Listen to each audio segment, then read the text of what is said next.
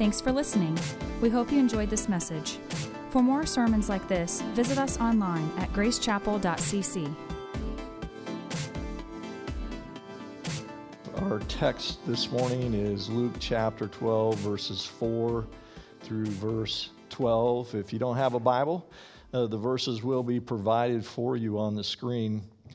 As we go into our passage, Jesus is going to reveal to us four truths about how we overcome fear in a hostile world. So Luke chapter 12, verses 4 through verse 12, verse 4, Jesus is speaking here, and he begins, I tell you, my friends. I love that Jesus begins by calling us his friends. I tell you, my friends, do not fear.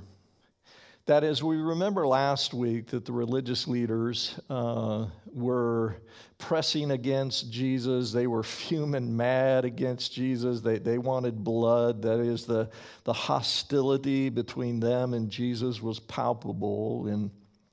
And so the disciples feel this shift in the ministry. They feel everything, you know, moving from everybody being happy and yay Jesus to now this hatred and hostility building.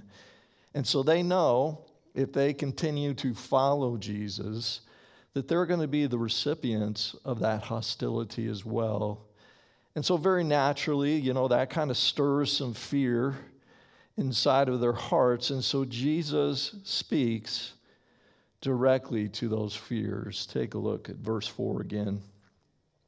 I tell you, my friends, do not fear those who kill the body, and after that, they have nothing more that they can do. That is, Jesus says, listen, don't fear people who are hostile to you because they're limited. Well, listen, how are they limited? Well, Jesus basically says here, well, you know, what's the worst thing that could happen to you? Well, they can kill you. And listen, you go to heaven, you get to go be with God, your pain and suffering's over, and you begin your perfect eternity with him. And listen, that is a possibility as a disciple of Jesus. And listen, we should consider that. In fact, many of the disciples that Jesus is speaking to here ultimately were killed physically. They were martyrs for their faith. And so the first truth that Jesus gives us in overcoming our fear in a hostile world, if you're taking notes, write this down.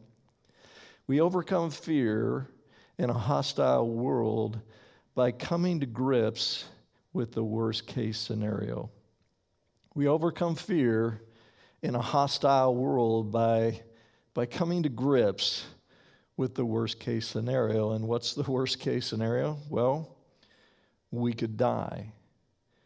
But listen, we are all going to die. But we have the hope of heaven. And not only that, what greater cause for us to live for and, if necessary, to die for than the cause of Jesus Christ. And so listen, we need to ask ourselves, are we willing, am I willing to die for the cause of Jesus Christ? Am I willing to give my life for the gospel? We need to come to grips with that. And ultimately, we need to be able to say yes to that. Verse 5, Jesus continues, but I will warn you whom to fear. Fear him who, after he has killed, has authority to cast into hell. Yes, I tell you, fear him. That is ultimately, Jesus says, you know what? We need a reverential fear of God. We need and awe of God. And he says, listen, people, the worst that they can do is kill your body, but God, he can condemn your soul to hell forever. So listen, if you want to be afraid, you ought to be afraid of God. That is, listen, it's good to tremble at the thought of the holiness and awesomeness of God.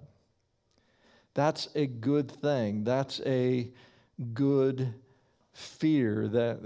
Now, ultimately, we don't have to live in that state of trembling because we serve a good God. He is our good Father. But listen, to have moments, to have times where we just have a healthy recognition of, a healthy dose of who God really is. That, listen, he is our dad in heaven, but he is not someone to be trifled with. He's not someone we can pull something over on. He's not someone we can play games with. That's a healthy fear. That's a good fear for us to have. Now, one of the things that I'm somewhat concerned about in the church today is that there are so many Christians who don't really have a fear of God. We feel a great freedom to play games with God, to think that God's going to look the other way, that he is kind of a pushover of sorts. And so listen, in the church today, there are so many issues. I don't even know how to list them all. There are so many issues of wickedness and rebellion that are accepted by so many, calling them Christians today. I don't even know where to start, but I'm just going to give you a couple. For example, sexual immorality is a huge one. That is to say this, any form of sex. Listen, whatever your creative mind can come up with, and our world comes up with a lot, any form of sex outside the covenant marriage between a man and a woman is wrong. It is sin. And so listen, God is not for you, sleeping with your girlfriend or boyfriend. He is not okay with that. God is not for you. He's not in this whole idea of you living together. God is not in that. He is not for that. Now listen, God loves you. He wants to bless you, but you need to obey him. You need to get right with him. He's not going to bless our sin. A whole nother area is the issue of tithing. My wife listens to Dave Ramsey, the financial guy, on the radio all the time. And this past week, he did kind of a survey just of his listeners. He surveyed 4,000 listeners of how many of them tithed, and it came out to 7%. That is, again, God is not going to bless our disobedience. If we don't put God first, we can't expect God to fulfill his promises to us. God is not going to be in our finances if we are not trusting him first. And so, listen, we need to fear God and obey him. Church, we need to repent. That is, in any area where we're playing games with God, in any area where, listen, we're keeping sin in our heart, in any area where we're not submitting to the Word of God, that we somehow have a better idea of how we think things should go, I don't want to respect my husband. I don't want to honor my wife. You don't understand. My situation is different. My situation is unique. Man, we just have this idea somehow, I don't know where we got it, that we're so unique, that our circumstances are so different, that somehow our modern culture is just so unique and different that God's timeless word does not apply to us, and therefore we can just kind of pick and choose and excuse what it is we don't want to follow. We need to repent. We need to fear God and obey Him and listen, because we are not, our prayers are hindered, our power is hindered, because, church, we are in sin. King Solomon, at the end of his life, after he had tried everything the world had to offer, and he tried everything, in the book of Ecclesiastes, he concludes this: the only thing that lasts, the only thing that matters, is we must fear God and obey Him. And he said, everything else is vanity. Everything else is meaninglessness. Everything else is dust in the wind. And so the second truth that Jesus gives us to overcome fear in a hostile world, if you're taking notes, write this down. We overcome fear in a hostile world by fearing the Lord. We overcome fear in a hostile world by fearing the Lord. In fact, Proverbs says the fear of the Lord is the beginning of wisdom. That is, if we want to begin to live a successful and right life, it starts with us fearing God. Verse 6. Jesus adds this: are not 5 sparrows sold for 2 pennies? And not one of them is forgotten before God. Why, even the hairs of your head are all numbered. Fear not, you are of more value than many sparrows. Well, listen, in Jesus' day, sparrows weren't worth much. You know, they were of little value. They weren't really considered. I don't think sparrows are worth much in our society here either. And it says here, Jesus says here, that, you know, the 5 of them were sold for a couple of pennies. And yet, God says He is aware of every single one of them. Not one of them is forgotten by God. And so listen, Jesus is arguing from the lesser to the greater. And what He is saying is, listen, if God is aware of every single sparrow that nobody else cares about, that nobody else considers valuable, that nobody else even sees, don't you know that He is aware of you, that He sees you? That is, listen, you are not forgotten by God. He loves you. He sees you. He cares for you. He values you. You are His child. You are made in His image. You are fearfully and wonderfully made, the Bible says. Jesus goes on to say that God knows everything about us. In fact, He knows the number of hairs upon our head at any given moment. And I kind of think about that. You know, I have 3 kids, and I've never counted the number of hairs on their head. I've complained about how their hair clogged the drain, but I've never counted the number of hairs upon their head. But Jesus' point here is simple. He's simply saying that God knows every detail of your life. He knows you fully, inside and out, and He loves you, and He values you, and He sees you. You matter to Him. And so listen, that's the third truth of how we overcome fear in a hostile world. If you're taking notes, write this down. We overcome fear in a hostile world by knowing that God values us. We overcome fear in a hostile world by knowing God values us. Well, verse 8, it continues.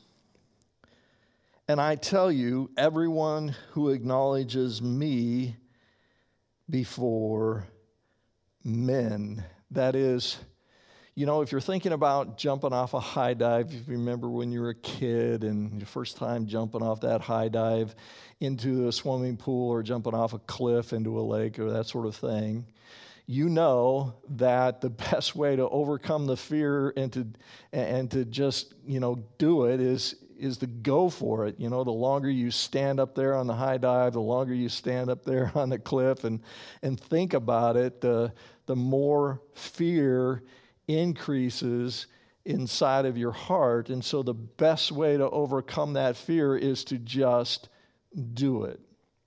And so that is true when it comes to the proclamation of our faith as well.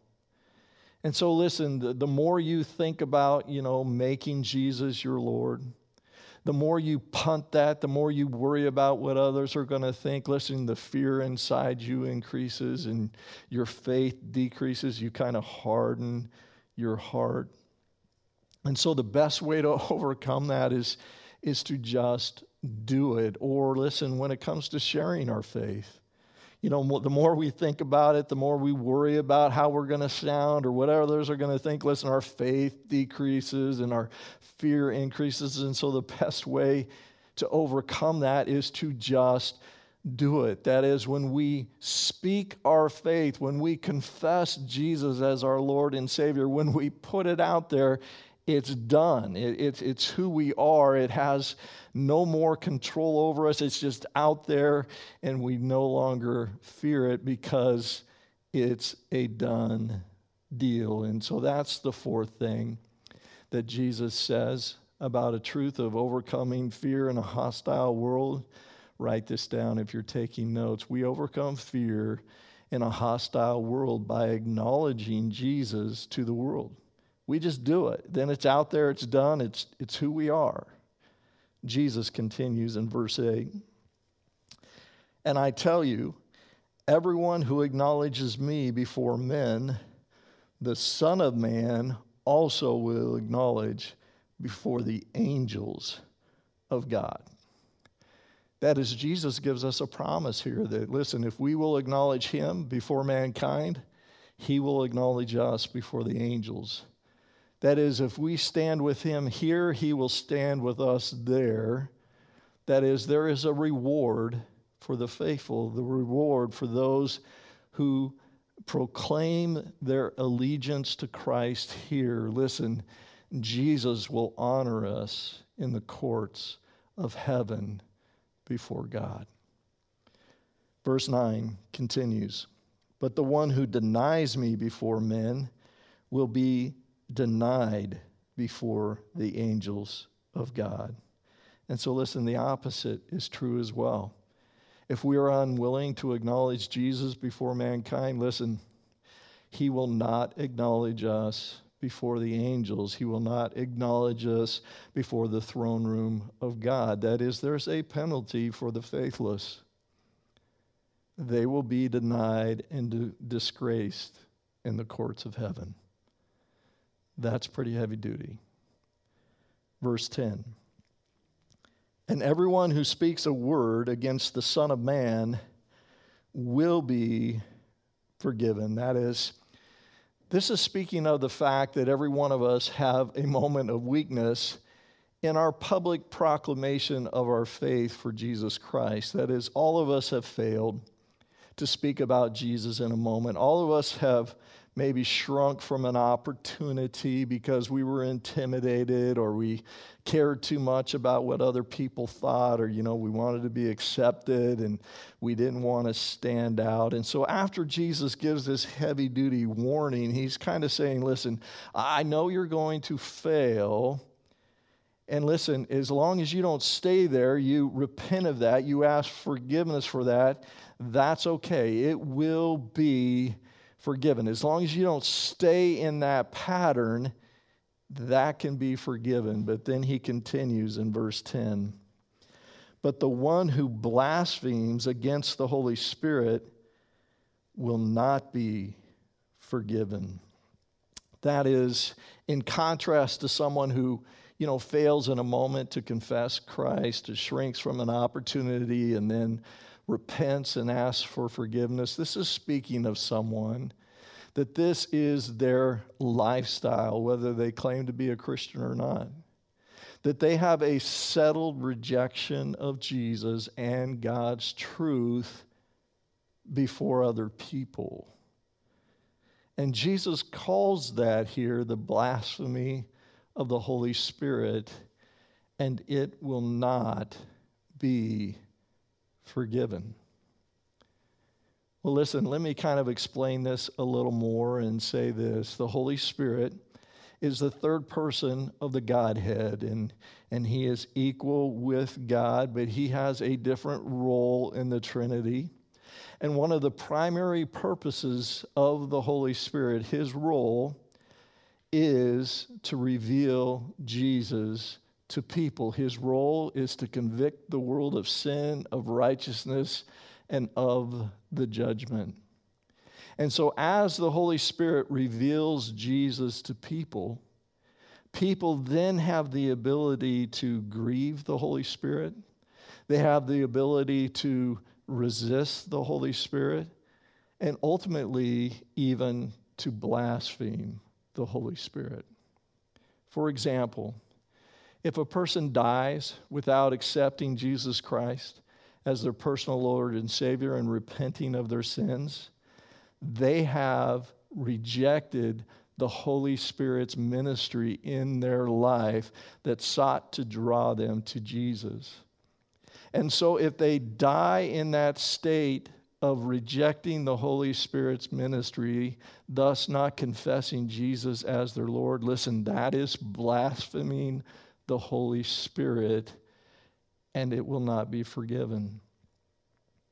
Or, for example, for someone who's living. Listen, you can resist the Holy Spirit. The Holy Spirit reaches out to you. He may even be speaking to you now. And so many times the Holy Spirit touches people's lives and they harden their heart, or they punt. They're not ready to give their life to Jesus. They're not ready to punt. They think they have more time. They think they need to think about it more. They just keep punting and punting. They harden their hearts and harden their hearts. And at some point, and we don't know what point it is, the Bible doesn't say. But at some point, God says, fine, have it your way. At some point, God honors our choice. And so listen, at that point, that person has blasphemed the Holy Spirit. And they will receive what they wanted, that is, eternal separation from God. Well, ultimately, the blasphemy of the Holy Spirit is something that Jesus is warning us against. And so listen, God is speaking to you now. The Holy Spirit is drawing you now. And so I implore you, please, don't wait. Don't harden your heart. God loves you. He wants to give you life. He wants to give you his forgiveness. And so listen, pray this prayer with me right now. Say this in your heart to God. It doesn't have to be perfectly this way. God is just interested in the orientation of your heart. Say this: Dear Jesus, I want to know you. Thank you for dying on the cross for me, for my sins. Thank you for forgiving me. Come into my life and make me the person that you want me to be. Well, listen, friends. If you prayed that prayer, that is the beginning of a relationship with God. Listen, just the beginning. You've just started, but you are forgiven, and God has now entered into a relationship with you. So now you need to nurture that. And so listen, if you prayed that prayer, I would encourage you, when I'm done here in a few moments, to go to our website at www.gracechapel.cc and hit that button that says email Pastor Kurt. And listen, I will send you an ebook. It's, on the internet, an ebook that tells you what to do next. I wrote a book specifically for you. After you pray that prayer, now what do? I will send that to you via email. So just press that button. It'll come directly to me, and I will send you that ebook right away this week. Well, listen, the blasphemy of the Holy Spirit will not be forgiven because it's too big of a sin for God to forgive. That's not why it's not forgiven, but because it's an attitude of the heart that cares nothing for the forgiveness that Jesus offers. Verse 10, or verse 11, Jesus continues. And when they bring you, that is, Jesus is going to end here with a promise again to his disciples that when they're speaking to others, that the Holy Spirit will be with them. And when they bring you before the synagogues and the rulers and the authorities, do not be anxious about how you should defend yourself or what you should say, for the Holy Spirit will teach you in that very hour what you ought to say. Now, Jesus says here, when you're called out, not if, but when. They listen, don't be afraid, don't be anxious, don't be fearful, because the Holy Spirit will help you. And listen, as we read the Bible, as we look at the scriptures, we see that that promise was fulfilled in the disciples' lives. But listen, that promise also applies to us as well. For example, when I'm preparing my sermons, I, make the first draft early in the week. And so then I pray over the sermon during the week, and I ask the Holy Spirit to speak to me, and so he will, and the Holy Spirit will edit the sermons that I deliver on Sunday. Sometimes what happens is when I'm actually proclaiming a sermon or preaching a sermon, the Holy Spirit will give me words to say, and he will take the sermon in a different direction that I didn't prepare. But it goes different weeks. Another example is when I'm sharing my faith, when I'm witnessing that God gives me the words and the scriptures for that conversation, for that individual. And listen, I've spoken to many of you. I know many of you have experienced that as well. My wife was just sharing how she had that experience recently. But listen, the Holy Spirit just assists you. He gives you the words and the scriptures that's needed for that person, for that moment. And listen, I've had other examples as well at key moments in my ministry that God's Spirit has come upon me and given me the words to speak at very important moments of the ministry. I've seen the Spirit come upon other leaders at Grace to speak at very key times in this ministry. And I would say this as well, I've had the Holy Spirit restrain my tongue. I've had the Holy Spirit restrain me from speaking at important moments as well. But ultimately, another role of the Holy Spirit is to empower believers, is to empower us to be bold witnesses for Jesus Christ. And ultimately, what Jesus is saying here is don't worry about it. Don't be afraid. The Holy Spirit will assist you, will help you to do that. What a blessing it is to have the Holy Spirit. What a blessing it is to have God with us and in us, to comfort us, to correct us, listen, to empower us to be like Jesus. I am so, so grateful for the ministry of the Holy Spirit. Well, let's pray.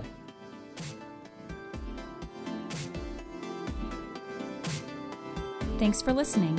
We hope you enjoyed this message. For more sermons like this, visit us online at gracechapel.cc.